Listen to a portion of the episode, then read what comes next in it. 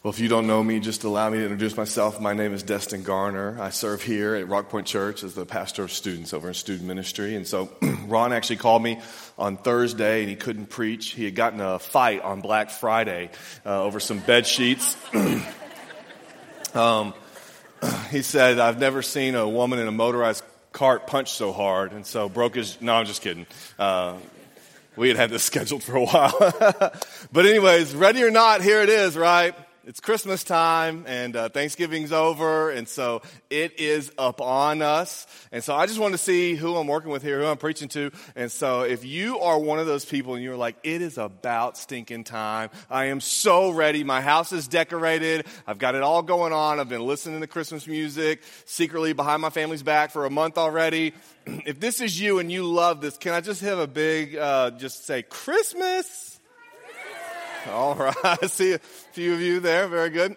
Now, on the other hand, the other side of the coin, if you're here and you're kind of like, oh, wire lights up? It's not even December yet. They better not sing a Christmas song until at least December 15th. And you're just, you're so ready for the season to already be over and having begun. You're just like, December 26th cannot get here. This insanity is too much. If that's you, can I just have a big hearty humbug? Not a one. we got some holly jolly happy people in here. In the 915, there was this like group of people like right over here, like all the humbuggers set together, right? so we're here. It's here. It's Christmas time, right? Now, whether you whether you love Christmas, whether you just kind of like it or you tolerate it, or maybe you loathe Christmas, right? Whatever it is for you, we all have to admit Christmas is a lot. It's a ton. There's so much stuff that we just pack in to this one month as we gather and celebrate Christmas. And so what I did is I went online, I found this to-do list of ways that you can prepare for Christmas. Everything you ought to be doing to get ready to celebrate the birth of Christ, the birth of our Savior. Okay, so I just want to read that list and let you kind of feel how much we do and all that goes on at Christmas. Here it is. Here's what you should be doing to help prepare for Christmas. You need to decorate the powder room with holiday towels, candles, and soap dispensers. You need to decorate the kitchen, the family room, the great room, the bedrooms, the foyer, the front porch, and the front door. You need to take an inventory of your freezer, take an inventory of your pantry. You need to purchase and make holiday cards. You need to stock booze for your parties. Uh, wait, sorry. It wasn't a Baptist list. I got the, so, my bad. I'll fix it for you guys hide the booze from your holiday parties, uh, confirm all the addresses in your contact list are up to date, buy stamp, write Christmas cards, put up outdoor Christmas lights, create a gift list, and budget for your family. Prepare appetizers ahead and freeze them. Find a good hiding spot for your gifts. Create a photo ornament for grandparents. Buy and make hot chocolate with marshmallows. Set aside time to make gifts, crafts, and decor with the kids. Set aside, or if buying items online, be sure to order them in time for the holidays. Go enjoy a holiday home tour. Donate toys, gifts, and clothes to a needy charity. Donate money or food to your food bank. Prepare or pare down old toys to make room for new ones. Book your dog into the groomer for a pre Christmas cleanup. Write letters to Santa. Organize your secret Santa party. Book hotels and make travel arrangements if traveling over the holidays. Create a gift recipient list so not to forget anyone. Bring out your elf on the shelf. Make sure you have the kids' appropriate attire for all their concerts, parties, and work gatherings. Take a family photo. Start your Christmas shopping. Change all the bedding. Wash down the kitchen cupboards. Make or buy teachers' gifts. Make or buy neighbors' gifts. Set up and decorate the Christmas tree. Buy gift wraps and name tags. Buy stocking stuffers. Make a Christmas music playlist. Clean everything, especially inside the oven. Make ornaments with the kids. Drive around, admire the holiday lights. Go ice skating. Watch a Christmas movie or one every night. Drink a lot of eggnog. Bake and decorate your gingerbread house. Plan a holiday menu. Create a Christmas card display. Set out guest towels. Buy your holiday meal ingredients. Wrap gifts. Make sure you have enough toilet paper. Sip cocoa in front of the fire. Read a Christmas book. Buy new pajamas for the kids. Polish your silverware. Deliver gifts to friends. Prepare school trees for end of the year parties. Read twas the night before Christmas. Take a photo of the kids in front of the tree. Leave cookies out for Santa. Take a sip of the booze you hid. Then stop and enjoy the moment you've been working a whole month to achieve. When I read that list, I'm just like, that's insanity, right? It's crazy, all the things. And here's what I, love that when you, we all do that, or most of us. I mean, I don't polish silverware, right? But uh, uh, maybe my grandmother does. But there's so much of that stuff that every single one of us, every single Christmas season, we're doing that. And, I think it's just crazy to me, right? Just how much is going on. So we understand this. We kind of know this about Christmas that it is a lot. And uh, some of our favorite Christmas movies are based on this premise that Christmas is so much. And it's, it's hard to really take in, it's hard to really do everything. So one of my favorites is Christmas with the Kranks. Have anybody seen that one? And um, so it's Tim Allen's in there. And it's based on a, a novel by John Grisham called Skipping Christmas. And the whole premise of that movie, if you haven't seen it, is that they're reading that list and they're like, this is so much money. This is so much stuff. Like, how are we going to have time for this? How are we going to have money for it? Why don't we just like skip? Why don't we do none of that stuff and just go on a cruise, you know, and just tell everybody goodbye, we're not celebrating? And so they try to do that, but really their neighbors and their coworkers and the culture is just so much pressure they have to cave in and they really can't escape all about Christmas. And then one of my favorite movies, Christmas movies, is Christmas Vacation with Chevy Chase. And so I love it because there's tension that builds around that, right? It's Clark Griswold, and so he's got these like just lofty, almost unattainable expectations for Christmas. He's got these uppity neighbors, he's got awful family members, right? His boss is pretty terrible, and he gets the, his, his hopes of a pool is just squashed. And it all comes together in this climactic where he just goes off in this beautiful, terrible, where he's just telling everybody everything, and there's just a lot of profanity in it. And we all kind of sit back and we look at him like, wow, but we kind of laugh because we're like, that's probably been us a couple times. I wish I could just go off like that and say things. So we get it, right? Christmas is a lot. It builds a lot of tension, a lot of stress sometimes. I even started looking about uh, the amount of money we'll spend on Christmas. And so the national average per person that we will spend on Christmas gifts across the U.S., anybody want to guess? It's $967 per person average U.S. spending on Christmas, okay? But that ain't Flower Mound. No, no, no, no, no. Here's, here's Flower Mound. I found Flower Mound. it didn't take me long to dig down the list. You're number two. Um, the average budget in Flower Mound per person spending on Christmas is $2,624, which means that a family of five will drop an average of 13K on Christmas gifts this season. Christmas is a lot. This is one statistic I love. I found this one. It says that 77% of you, when out shopping for other people, are just going to buy something for yourself too, right? I love that, right? Christmas has become memeless, right? You're out there like, I would love to celebrate the, you know, Christ my Savior and celebrate myself a little bit too, you know, while I'm at it. So Christmas is a lot. And I think about it, you know, I'm like, uh, if the Grinch tried to steal Christmas, I almost feel like Satan just tries to suffocate it. Just packs so much, crams so much Christmas clutter that we can't really enjoy it. When I was running across some research, I found a WikiHow article, Top 10 Ways to Enjoy Christmas, right? And had all these things that you must do. You have to make a gingerbread house or you're not going to enjoy Christmas. You have to use an aroma pot and decorate a tree and have a party. Da, da, da, and then it had a number 11. I'm like, well, why is there a number 11 on the top 10 list? And here's what it said Top 10 ways to enjoy Christmas. Number 11, find a place to worship, parentheses, optional. And I thought that was crazy. It's like a gingerbread house is not optional. But finding a place to worship, maybe if you can. And so it seems like we've just crowded Christ completely out of Christmas. In a book called Watch for the Light, it's a collection of Advent readings. Here's what the editors put out for their introduction. Here's what they write in the book. For the vast majority of us, December flies by in a flurry of activities in what is called the holiday season, and it turns out to be the most stressful time of year. It's also a time of contrasting emotions. We're eager yet frazzled, sentimental yet indifferent. One moment we glow at the thought of getting together with our family and friends, the next we feel utterly lonely. Our hope is mingled with dread, our anticipation with despair. We sense the deeper meanings of the season, but we grasp at them in vain. And in the end, the bustle leaves us frustrated and drained. Even those of us who do not experience with such tension, who genuinely love Christmas, we often miss the point.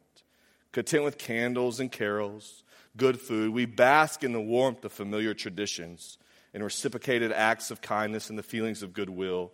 We are often so dulled by superficial distractions that consequently, the feeling we know as Christmas cheer lacks any real connection to the vital spirit that radiates from the manger. But what if I told you there's a way to bring true joy, true meaning, true focus back into Christmas? I believe that there is. And I believe it's through the practice and observance of Advent. See, Advent, it shifts the focus from idealism to realism. A, commercialized, consumeristic Christmas, it has these lofty, unattainable expectations. But Advent is, invites us to be honest about the hurt, the struggle, the pain, the darkness, the grief that many of us experience around this time of year. See, Advent shifts the focus from celebration to reflection. And absolutely, Christ's birth is worth celebrating. We should celebrate it, but not everything in this world is holly jolly, right? We should reflect on that, what Christ's birth truly means. What are its ramifications? Why did he come? That's what Advent invites you to do. Advent shifts the focus from perfection to promise. Perfection, right? That's this idea that the perfect looking family wakes up in their perfect home on Christmas morning and they walk down to their perfectly decorated Christmas tree and they open all their perfect presents and it fulfills their heart. And we all watch that and we go, gag, right? That's not true, right? That's a Lexus commercial. It's not my life. And so that's not what Advent does. It moves it from that to reflection or to promise. There's a promise that one day things can get better, that things will get better. There's a promise of perfection, but not one that we can achieve or attain today. Advent shifts the focus from presence to presence. The commercialized Christmas often centers around the gifts you and I get, but Advent focuses on the gift giver who gave the ultimate gift his presence, his son, God with us, Emmanuel. So, what is Advent? It's a word, it literally translated means coming or arrival and we use it to signify, to talk about the arrival or the coming of Christ, both, both at his first coming as a baby in a manger and at his second coming as the king of all creation. So, this is what Advent is. And we try to trace its origins back. It's hard to really pin down when Advent started. The best we can get to is about the fifth century, where there's a bishop who kind of makes a mandate for his people to start fasting three times a week, beginning November 11th, going all the way to December 25th. Three times a week they would fast for the whole purpose of just this mental and spiritual preparation for Christmas. So we think that that's probably the beginnings of Advent, and it's morphed and it's changed. And today, what it is, is it's a season. It's the four Sundays before Christmas that we start observing. So there's nothing really to, to do with Advent. It's not like something you do, right? It's just it's a season, or it could be a mindset. It can be a filter which which you look through everything else, that you overlay on top of all the other Christmas things that we do couple of traditions that circle around Advent or Advent calendars. I don't know if you've seen those little things where there's like 24 doors, and every day you open up and there's, you know, a little poem or scripture or a prize or a piece of chocolate, and all every day the kids open it up and it gets to December 24th. Maybe there's a big piece of chocolate that day. And so it's just this idea of, of teaching and training young ones and even ourselves of this expectation, this anxious, this awaiting, this hope for what's to come. The second tradition that really is around Advent is the Advent wreath. That we have these different candles and then we light one every Sunday leading up to Christmas Eve. And so, candles of love, hope, joy, and peace. And in the middle, we find the Christ candle, which we light on Christmas Eve. And so, those are some of the traditions, right? We think about that we use the candles because Jesus is the light of the world, and the light came, the darkness cannot overcome it. And every week we see the light getting brighter and brighter and brighter. So it's a great picture, great illustration of the gospel that we'll even use here. And so, what's the point of Advent? Why do we even do this or go through this? And I would say this it's really just for us to remember God's promise to send someone, to send a Savior, deliver a Messiah who would conquer sin and death once and for all, and to remember how He has kept that promise. And so, a friend of Pastor Ron's, his name is Greg Methvin, he's an Episcopal priest, and I had emailed him, was just looking for some resources and books on Advent. And so, he sent me some great stuff back, but in his email, he also wrote this. Greg said, I'm convinced that the war on Advent, waiting, hoping, building expectation for the coming Christ, is much more furious than the war on Christmas. Advent invites us to listen, to make room, to prepare the way for the coming Lord. We are more likely to cram our ears full of Christmas music, our homes full of decorations and gifts, and pack our calendars with events. Christmas loses when Jesus is given no room to be born into our lives here and now. Advent challenges us to prepare some space, some room where He may be born into us even today. so the question as we approach and enter into this Advent, this Christmas season, is is there room in your heart for Christ? Or has He been crowded out with all the Christmas clutter and the Christmas stuff? If it is, if, if your head and your hands and your heart and your life has just been so cluttered with all this Christmas stuff, I want to give you three ways that I believe Advent can bring back and restore and renew Christmas for you. There's a song, right, that talks about the thrill of hope that Christmas should bring. And for many of us, the thrill of hope is just dissolved away. And I believe practicing, observing Advent can bring back that thrill of hope. Here's one way. The one, first way observance of Advent can redeem, restore, and renew Christmas is that Advent reminds us of our past. That's the way it can renew and bring life to Christmas again. So when we start with Jesus in a manger, the baby there, we're jumping into the middle of the story. You never open a book and just jump to the middle. You never just watch a movie and go straight to the middle, right? You always start at the beginning. So Advent wants us to do that, to go back even to the beginning, to Genesis, where God creates the world. And, and there we see there's this poetic language that it's good, it's good, it's good. And then at the end, he says it's very good. Tov Mahov, exceedingly, abundantly more good than you can ever possibly imagine or hope. It's perfection. That's creation, that's God's intention. But yet we see that that becomes and unravels. It's, it's, broken. There's a schism. There's a fracture in that. And what we get is the result that we see in Genesis chapter 6. I would invite you, if you have a Bible, grab your Bible, turn to Genesis chapter 6, verse 5.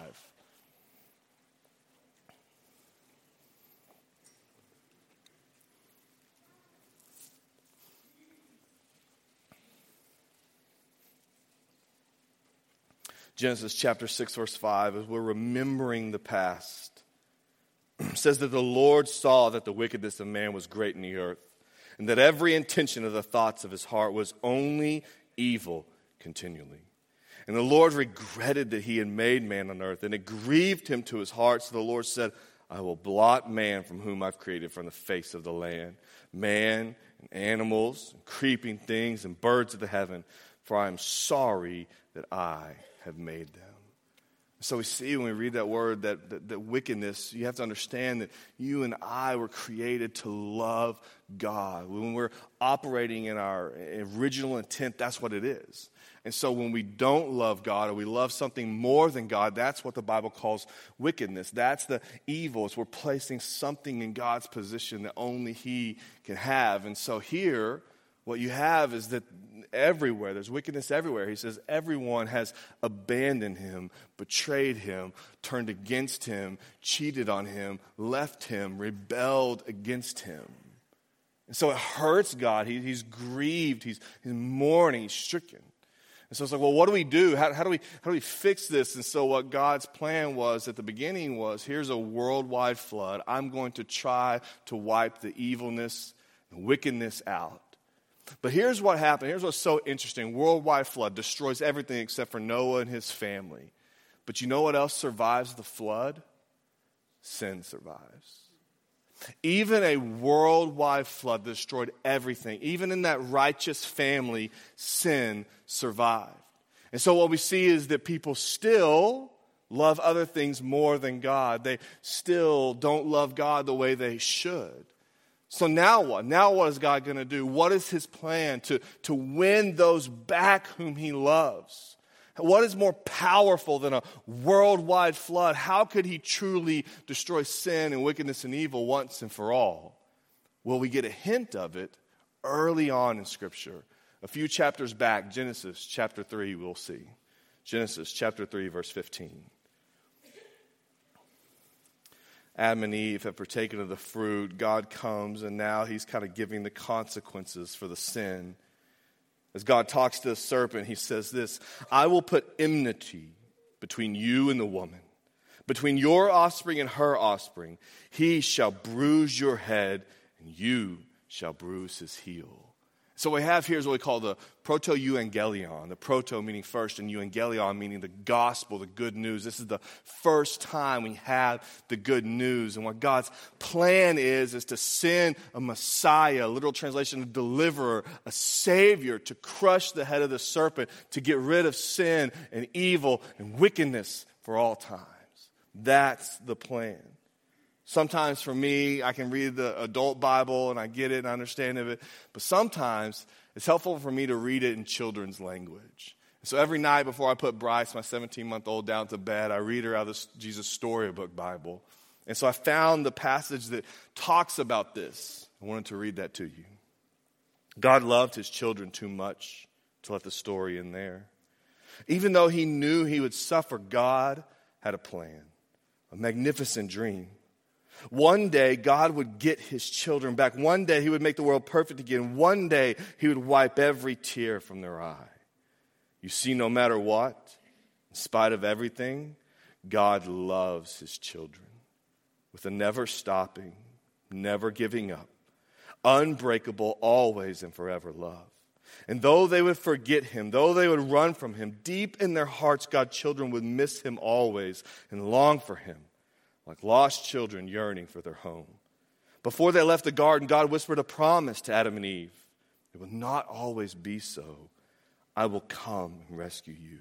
And when I do, I'm going to do battle against the snake and get rid of sin, the dark, and the sadness you let in here. I'm coming back for you. And he would. One day, God himself would come. That's what Christmas is all about.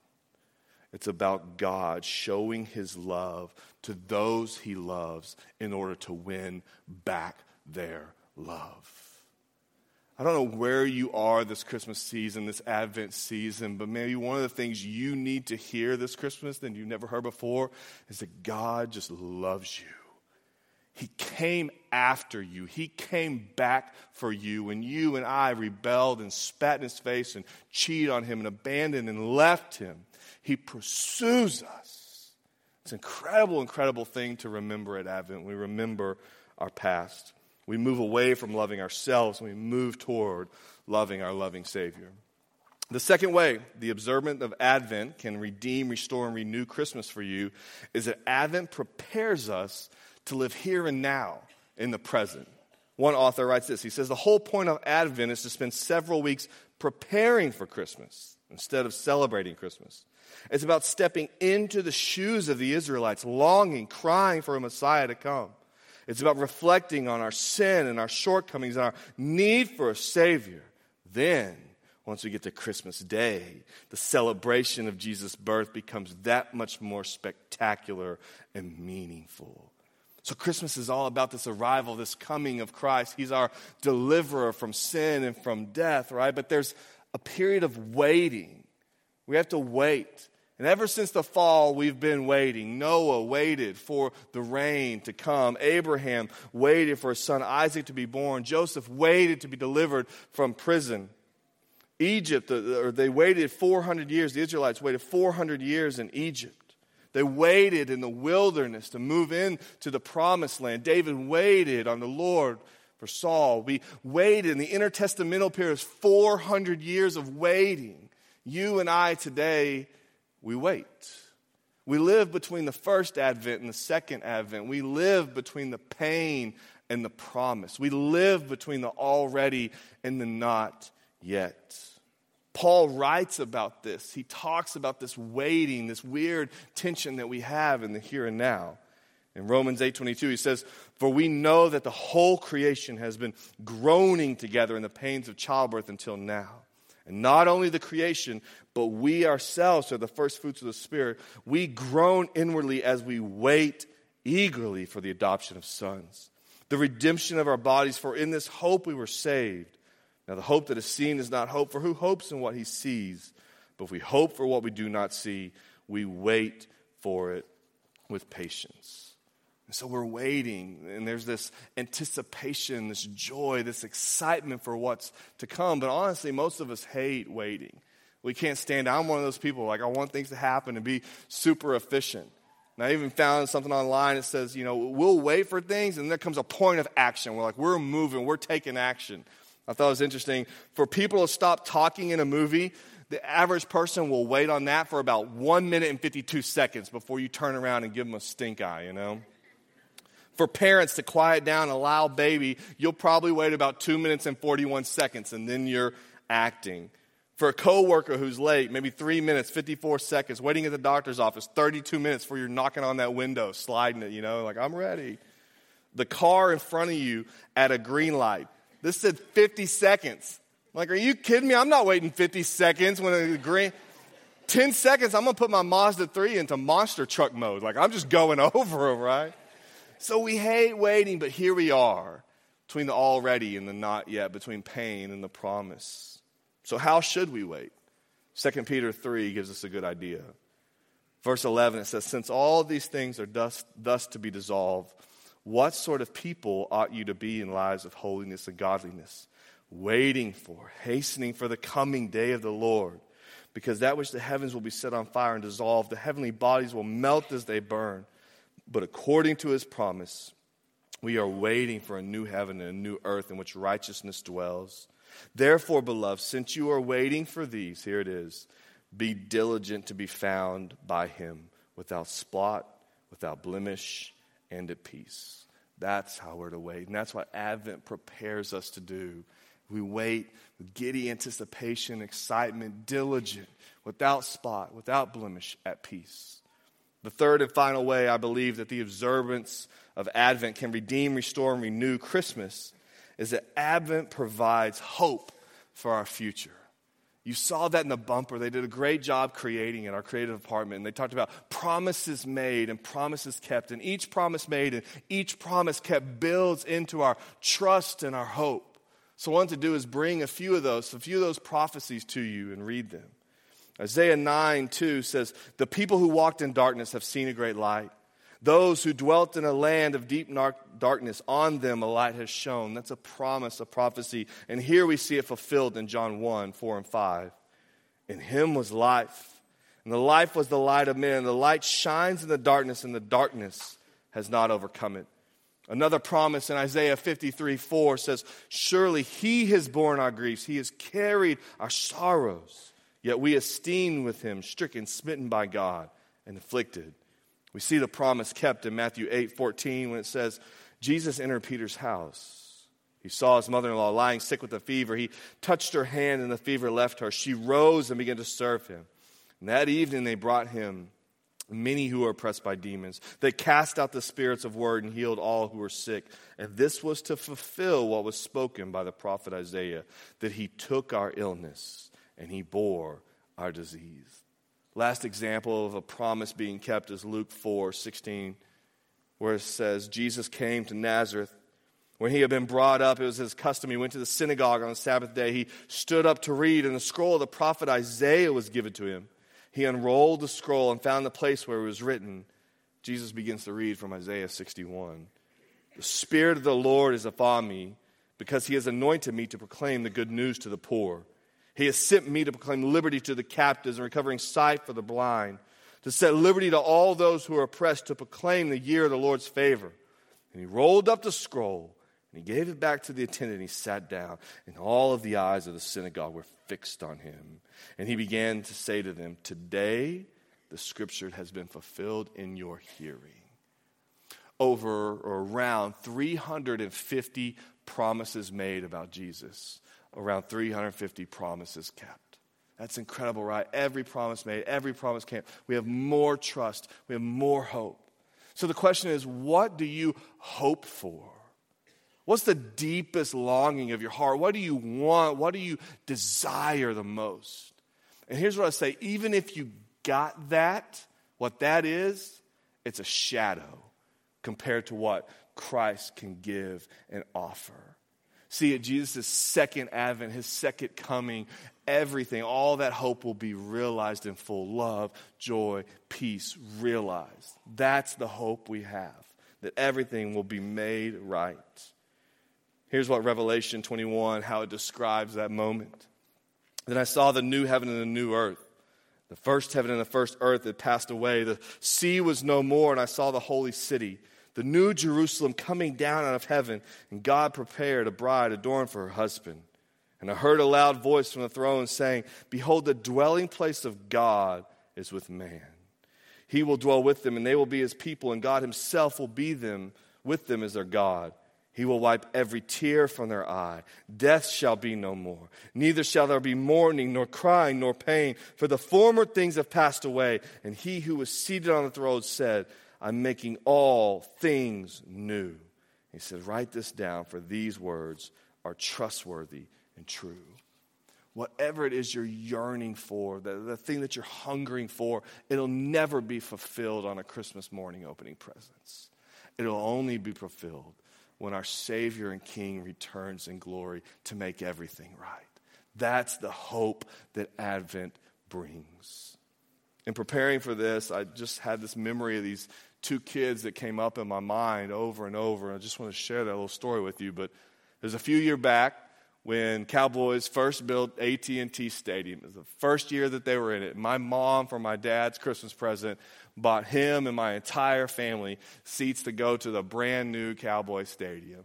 And so we went somewhere around Christmas time. We played the Eagles. That was back when we had a chance to win when we came on the field. And so we're there. We're in the upper deck. You know, there's like three layers. We're in the upper deck. We're, we're one seat from the edge, you know, maybe so we wouldn't fall over. My mom paid 500 a pop for those seats, which is just insane to me, right? 500 pop times, like, I don't know, there's like six, seven of us there at the game.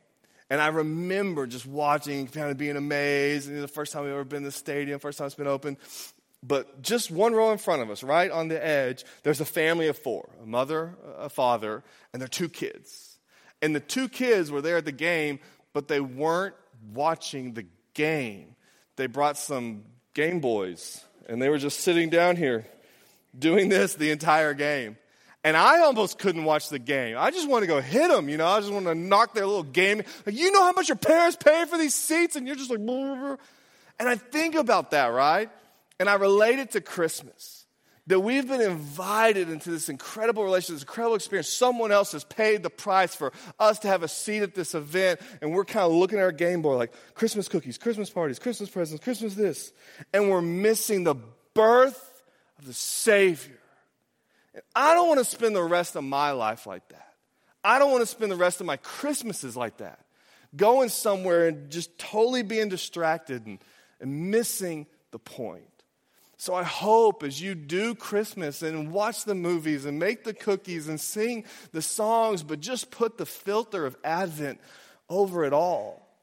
Be reminded of the past. Anxiously anticipate, live here in the now and the present, and have a hope for the future. My hope and my prayer is that this practice, this observance, would bring joy and meaning. It would bring the thrill of hope back to you and your family's Christmas. So I'm going to pray, and as I close, the band's going to come back and sing, O come, Emmanuel. And I pray as those words are saying, it would just melt away the consumeristic, commercialized Christmas. And it would start to build back the true meaning, the true joy, the true hope of Christmas for you. And as they sing, what we'll do is we'll have a time of offering where you can respond in worship but we have these cards in the seat back in front of you. They're connection cards. If you've made a decision for Christ, if you want to know more about that, putting your hope in Christ Jesus alone, you can do that. If you're ready to give back, to serve, right, you can do that here. If you just want more information from the church, we'd be happy to contact you. So you can fill those out and drop those in the offering when they come around. Let me pray, and we'll have the band come and lead us in worship. God, thank you so much for Advent for your coming. You did not have to come. You could have sat in heaven and watched us struggle and fight and fail time and time and time again. But out of your love, out of your graciousness, out of your kindness, God, you chose to humble yourself, to make a way for us to have a right, restored, renewed relationship with you, Lord. Thank you for your first advent. So, right now, in the period, Lord, that we wait, help us to wait patiently, to wait well, to have our eyes fixed on you, to have a bigger picture, and to not have all the stuff of Christmas suffocate and strangle the meaning out of it, God. But help us to find the joy, the hope, the peace, and the love.